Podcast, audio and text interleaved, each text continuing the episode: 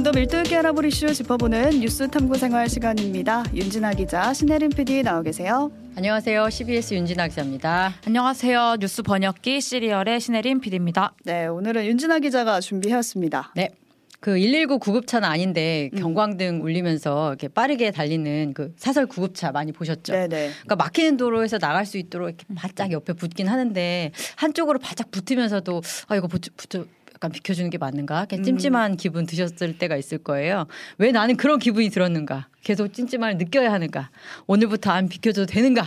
오늘 이거 한번 정리해 보겠습니다. 어, 궁금합니다. 네. 저는 초보 운전이어서 누가 뒤에서 그렇게 막 음. 울리면서 다가오면은 비켜는 줘야 되는데 굉장히 낑낑거리면서 비켜주거든요. 앞차 아니 따라가지고. 그게 비킨 건가? 막 어, 어, 더 가야 되나? 막 이렇게 생각이 드는데 근데 네. 비켜주면서도 이거 진짜 안에 음. 환자가 있는 건 맞아? 막 네. 이런 의심이 드는 거예요. 아 진짜요? 저는 의심해 본 적 없이 그냥 무조건 비켜줘야지. 어, 순수하다. 이러 이러는데. 근데 저의 이런 의심이 어제 또 얼마 전에 확인이 된게 네. 얼마 전 나온 기사가 그룹 G.O.D 멤버 김태우 씨가 이 사설 구급차를 불법으로 이용했다 음. 이런 뉴스였어요. 맞아요. 맞아요. 네. 이게 무려 2018년 일, 일이더라고요. 5년 전 일이네요. 음, 여러분 이렇게 완전 범죄는 없습니다. 네, 5년 뒤에 들켰어요. 네, 그러니까 경기 고양에서 서울 성동구까지 행사장을 이동했대요. 음, 안 그래도 저는 음. 평소 이 사설 구급차 관련해서 궁금했거든요. 네? 이 사설 구급차랑 119 구급차랑 도대체 뭐가 다른 건가? 119 구급차는 소방서에서 운영을 하는 거예요. 이게 위급의 방점이 있거든요. 음. 그래서 최대한 위급한 사람을 빨리 가까운 응급실로 이제 보내주는 거. 이게 이제 구급차가 하는 일이고 무료고 당연히. 근데 민간에서 운영하는 구급차는 사설 구급차가 이제 일반 구급차, 특수 구급차 이렇게 빨간색, 녹색 두 종류가 있는데 음. 요거는 병원 간의 뭐 장거리 이송이랄지 아니면 좀 거동이 어려운 사람의 이송이랄지 그건 병원이 아니어도 되는 거고 음. 뭐 정신질환자 이송이랄지 조금 다양한 방면으로 쓰이는 네. 그래가지고 음. 이제 거리에 따라 요금을 매겨요. 요금표도 이제 보여드리고 있는데 유튜브랑 레인보우로 보실 수 있고요. 근데 이제 김태우 씨는 이런 응급 환자 이송이나 뭐 그런 게 아니라 행사장 이동을 위해서 이건 불법인 거죠. 그렇죠. 총알 택시처럼 쓴 거죠. 그러니까 구급차는 네. 일단 네. 환자가 타고 있어야 되거든요. 음, 일반 사, 사설이라고 하더라도. 음. 그러니까 구급차 운전기사는 김태우 씨 이렇게 데려다주고 행사 대행사 측으로부터 30만 원을 받았대요. 그러니까 택시였죠 한마디로. 음. 근데 이 기사가 심지어 무면허 상태에서 구급차를 운전했다고 해요. 어? 그래서 불법 구급차 운행과 무면허 운전에 대해서는 징역 1년 6개월. 그 다음에 정해진 용도 외에 그러니까 택시처럼 썼잖아요. 이렇게 쓴 부분에 대해서는 벌금 200만 원 선고받았고요. 김태우 씨도 500만 원의 약식 명령을 받았습니다. 그러니까 저는 이 뉴스를 보면서 음. 두 가지 생각이 음. 들었는데 일단 첫 번째는 비켜주고 봤더니 사적인 이유로 사이렌 울리고 이렇게 다녔던 사설 구급차 얘기가 또 나왔구나. 잊을만 하면. 잊을만 네. 하면 이게 또 나왔구나. 그리고 두 번째는 무면허 운전이라고 하셨잖아요. 네. 그러니까 아무리 사설이라고 해도 운전자 자격을 아예 안 보나라는 생각이 들어서요. 근데 무면허라는 게 너무 충격적인 게 그냥 음. 운전을 아예 하면 안 되는 거잖아요. 구급차고 뭐고 다 떠나가지고. 당연하죠. 그러니까 사설 구급차는 그런데 어떤 자격이 필요할까요? 음. 어떻게 아, 생각하세요? 면허는 있어야 될 거고요. 그게 뭐, 다예요. 일종 보통 면허만 있으면 돼요. 저도 할수 아, 있어요. 저도 일종인데요. 어 그래요? 어, 전 이종이라서 안 되는데. 아, 일종 보통 트럭 네. 몰수 있는 사람 아, 할수 있는 거예요. 음. 근데 그래도 환자 이송 업무니까 뭔가 음. 관련 경력이라든지 뭐 범죄 저지른 경력 조회했을 때 없어야 된다든지 이런 게 좀 필요하지 않나요? 없어요. 범죄 조회 경력 조회 없어요. 그래요? 그럼 음주운전 이력 이런 것도 조회하잖아요. 신기하죠. 그러니까 현행법상 네. 강제하는 조항이 없어요. 그러니까 사설 구급차 차원에서는 운전기사 채용할 때 별도로 그 범죄 이력 도, 조회해도 되겠습니까? 이런 음. 동의서를 받아야 되거나 아니면은 운전 경력 증명서 이런 걸 제출할 요구가 없는 거예요. 그러니까 반면에 119 구급차는 아까 말씀하셨던 운전기사가 네. 일종 대형 면허 기본으로 있어야 되고 네. 소방학교에서 운전자 교육 과정이 따로 있고 음. 그 다음에 이 안전센터가 있거든요. 또 소방서별로 그럼 매월 직장 안전 교육도 받아요. 아유 저 취업할 수 있는 거네요. 진짜 농담이 아니라 할 수 있습니다. 일종만 있으면.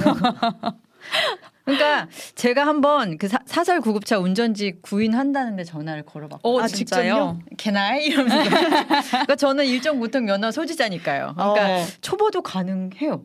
나 그래서 저 돼요? 그랬더니 가능하대요. 어. 근데 대신 여자분 아니세요? 근데 음. 이게 환자분을 날라야 되는 거라서 힘이 네. 세셔야 돼요. 어, 그 조건이네요, 조건. 나름의 조건이 네. 그거였어요. 그래서 제가 저 키 거의 180 다 되고요.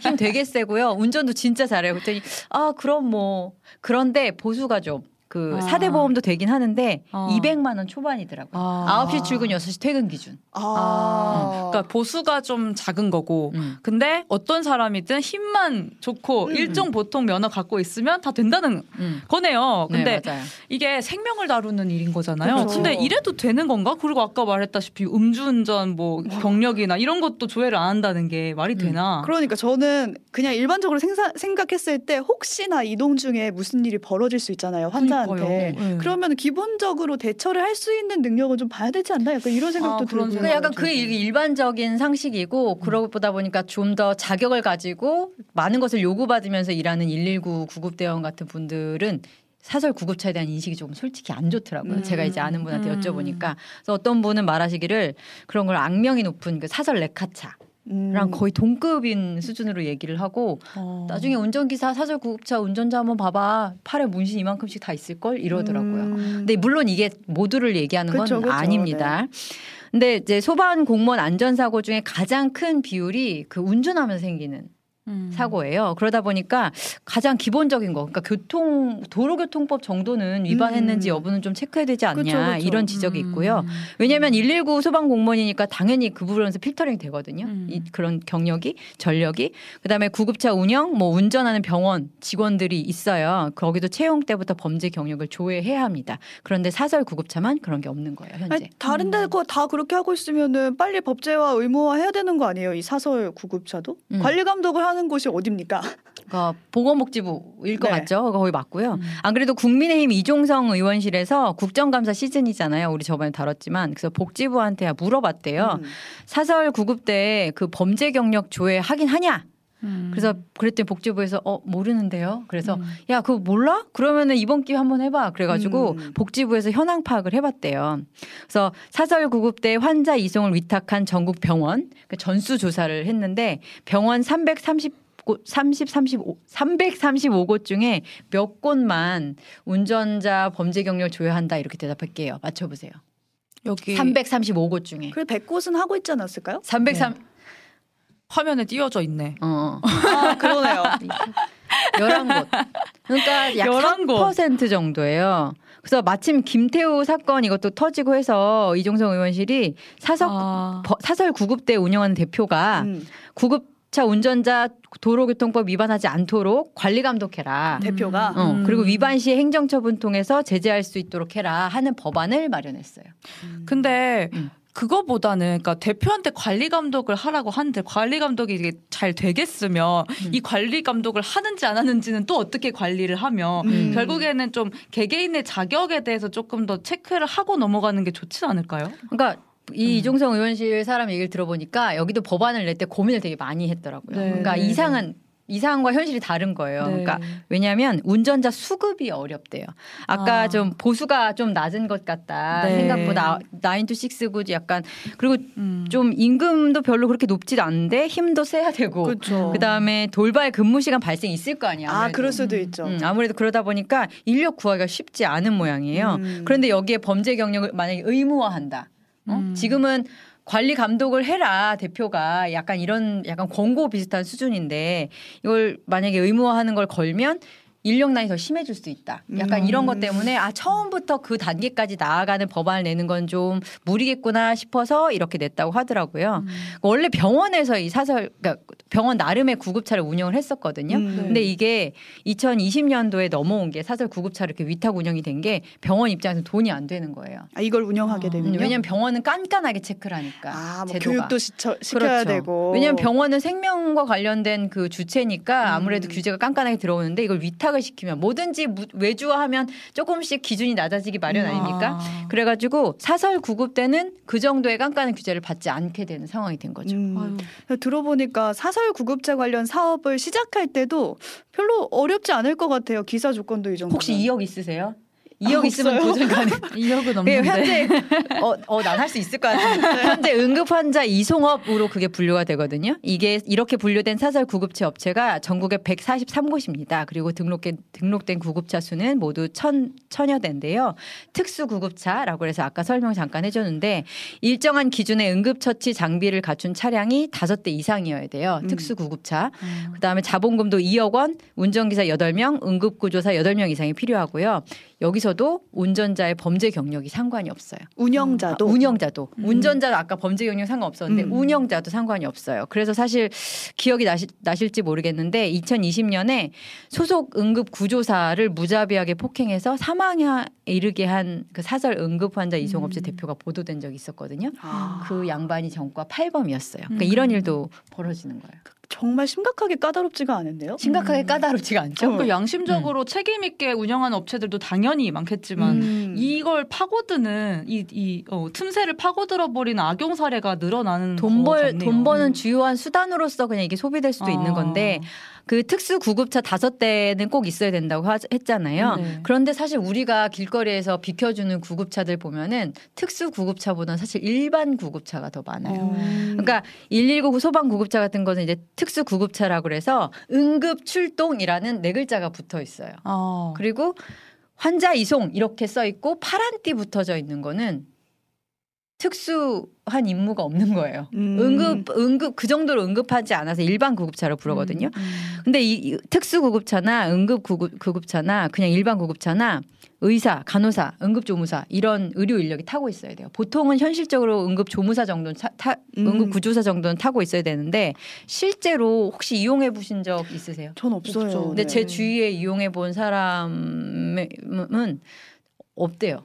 사람이 없대요 안에? 그러니까 운전 기사만 있대요. 아, 한명 그냥 이유. 진짜 택시 같이 누워서 가는 택시 같은 느낌이었대요. 어머나. 그러니까 안에 피, 최소한의 의료 장비도 없는 깡 이른바 깡통 구급차라 하거든요. 그런 것들도 있다고 합니다. 그런 부분은 사실 이렇게 조각조각 편린으로 이렇게 보도가 된 바도 있더라고요. 아, 이건 정말 택시네요. 저 음. 지금 너무 충격 먹었어요. 아까 의심 없이 계속 비켜줬다고 했는데. 근데 비켜주긴 비켜줘야 돼. 맞아. 맞아. 또할 비켜줄긴 네. 또 해야 되고. 네. 음, 제가 일종 보통 면허 음.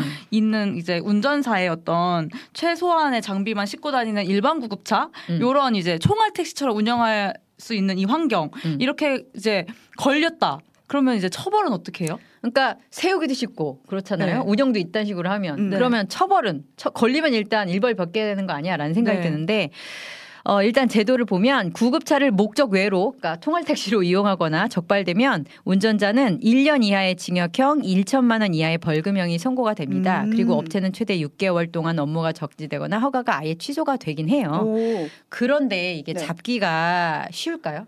쉽지가 아, 않아요. 쉽지 않을 것 같아요. 그러니까 우리도 음. 아까 혜림 씨 비, 비켜주면서 저 안에 위급한 탄자, 환자가 타고 있지 않을까라는 네. 생각으로 이렇게 의심이 들어도 이제, 비켜주죠 일단. 그러니까 깡통인지 아닌지는 모르는 거예요. 음. 잡아봐야지 않아요. 사이렌 울리고 있는데 그걸 잡았어. 근데 음. 안에 실제로 응급 환자가 있어. 그럼 난리가 나는 그럼 거잖아요. 그럼 누가 책임을 져요? 그러니까요. 그래서 음. 경찰도 실제로 못 잡는데요. 아.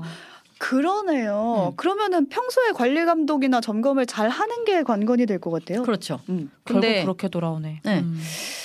그런데 관건인데 잘 될까 싶네요. 이게 이게 사실 관리 감독의 주체는 누구냐? 시도지사, 시장, 음. 군수, 구청장 이게 지자체예요. 음, 네. 그런데 이게 1년에 한 번 이상 음. 하는 것이 제도입니다. 한 번 이상이라고 하면 그냥 1년에 한 번이다. 약간 음. 이렇게 생각하면 될것 음. 같고. 근데 관리를 해도 지금 이 상황인 거 아니에요? 그렇죠. 음. 그럼 뭔가 그동안의 방법, 그 관리 감독 방법이 잘못된 거 아닌가요? 어떤 식으로 관리를 하지? 그러니까 어떻게 하는지 보니까 사설 구급체 업체가 사설 구급체 업체가 직접 이렇게 점검 표가 있어요. 네. 지금 유튜브를 통해서 볼 수 있는데 내용을 보면 점검 방법 보면은 점검 대상 확정. 어 그래 나는 점검 대상이구나. 그럼 시스템 회원에 가입해 가지고 그 양식이 있을 거 아니에요. 자가 실태 점검을 합니다. 아, 너는 이런 거 잘 하고 있니? 자 이런 거 잘 챙겼니? 너 운행 잘 이렇게 하고 있니? 이런 나름의 매뉴얼에 따른 대답을 해요. 아, 그럼 어떻게 하겠습니까? 자가 싫다면 매우 그렇다, 매우 그렇다 이렇게 나 매우 잘하고 있다, 나 매우 잘하고 있고 이거 다 있다, 제 최신형으로 있다. 물론 거기 모델도 쓰고 막 그러더라고요. 어, 누가 확인하는 건 아니니까. 그리고 그래서 그 자료를 보고 어 이 자료를 보니까 어 여기 현장 점검 좀 해야겠는데라는 음. 판단이 서면 그때 3단계가 현장 점검이에요. 음. 그러니까 이게 과연 여기까지만 들어도 잘 될까 싶잖아요. 네. 현장 점검을 한다. 현장 점검을 해서 만약에 또 들켜 얘기 안 되는 게 있어요. 네. 그러면 시정 명령을 해요. 너 이거 고쳐. 어. 그런데 그러면은 거기서도 이제 배째라 그러면서 음. 안 고치는 사람이 있으면 그때 이제 행정 처분이 되는 거예요. 그때서야. 그런데 대부분의 이 사업을 통해서 내가 계속 아. 이 영리 회의를 하고자 하는 대표라면 시정 명령 정도가 있으면 음. 고치죠. 음. 그러니까 사실 이게 관리 감독이라는 게 실효성이 있는가 여부와 관련해서 말들이 많고요. 어, 119 구급대는 근데 반면에 제가 또 얘기를 들어보니까 그 매일매일 체크한대요. 아, 구급대는 막내가. 아. 그래서 밴드, 뭐 밴드 하나 가지, 네. 붕대 하나 가지 가지 이렇게 차 안에 뭐가 있는지 음. 이런 체크한다는 거예요. 이런 거랑 비교했을 때 아무리 어, 119 구급차에 실리는 그 응급한 수준의 환자가 아니라고 하더라도 사설 구급차를 이용하는 사람 입장에서는 굉장히 불안한 그렇죠. 부분이죠. 네. 그리고 실제로 지난 21년 국감 때 나온 내용인데요. 사설 구급차 이용 환자 이용 환자의 사망률과 소방 구급차의 사망률과 엄 엄청나게 차이가 났다고 하더라고요. 아. 그러니까 실제로 생명의 그 결과로서 보여주는 상황인 거예요. 아, 그러니까 지금 약간 비켜주는 자의 어떤 음. 빡침만 지금 생각할 게 아니라 음. 정말 생명이랑 직결된 경우가 많, 있다는 얘기잖아요. 그러니까 보건복지부 음. 지금 뭐 하고 있는 거예요? 뭐 하는 걸까요? 서울의 경우 보니까 어떻게 하냐면 아까 말씀드렸던 음. 지자체에서 한다고 그랬잖아요. 각 구청에서 그걸 하더라고요. 음. 관리 감독을. 그거를 서울시에 쫙 해가지고 보고를 해요. 그럼 서울시가 그걸 취합해서 복지부에 제출을 한대요. 그러니까 이런 시스템이긴 한데 행정처분 같은 것도 사실상 되게 어려운 실정이고 음. 말씀드렸던 이유로 만들기도 쉽고 운영하는데 감독도 잘 안 되니까 일부 지역 지역에선 이게 어 이거 돈 되는 사업이다 수준으로 접근이 되는 거예요. 아. 그러니까 대표는 돈 벌고 일하시는 분들은 200만 원 초반대 받고 그러는 건데 음. 계속 이런 식으로 김태우 사고를 비롯해서 이렇게 기사만 검색해도 이제 되풀이돼서 나오는 거다 보니까 네. 복지부에서는 일단 구급차 제도 개선을 위해서 정부, 이송업계, 환자단체, 응급의학 전문가 등이 참여하는 구급차 제도 개선 협의체를 올해 안에 구성할 계획이라고 합니다. 아, 진짜 구성할 줄 봐야겠다. 네. 지금 와서. 그리고 찾아보니까 관련된 문제가 계속해서 제기를 되어 왔고 우리도 맞아요. 기사로 많이 접했잖아요. 음. 근데 이제 와서 협의체를 구성한다는 게 좀 뒷북치는 것 같긴 하지만 많이 쳤죠. 지금이라도 생명을 다루는 일이니까 이번 기회에 좀 제도가 마련됐으면 좋겠다라는 생각이 들고요. 그때까지는 저 차에 우리 가족이 탔을 수도 있으니 저희도 다 같이 잘 비켜줬으면 좋겠습니다. 일단은 비켜줘야 합니다. 일단은 비켜주는 걸로. 네. 여기까지 윤진아 기자, 신혜림 PD와 함께했습니다. 수고하셨습니다 감사합니다. 감사합니다.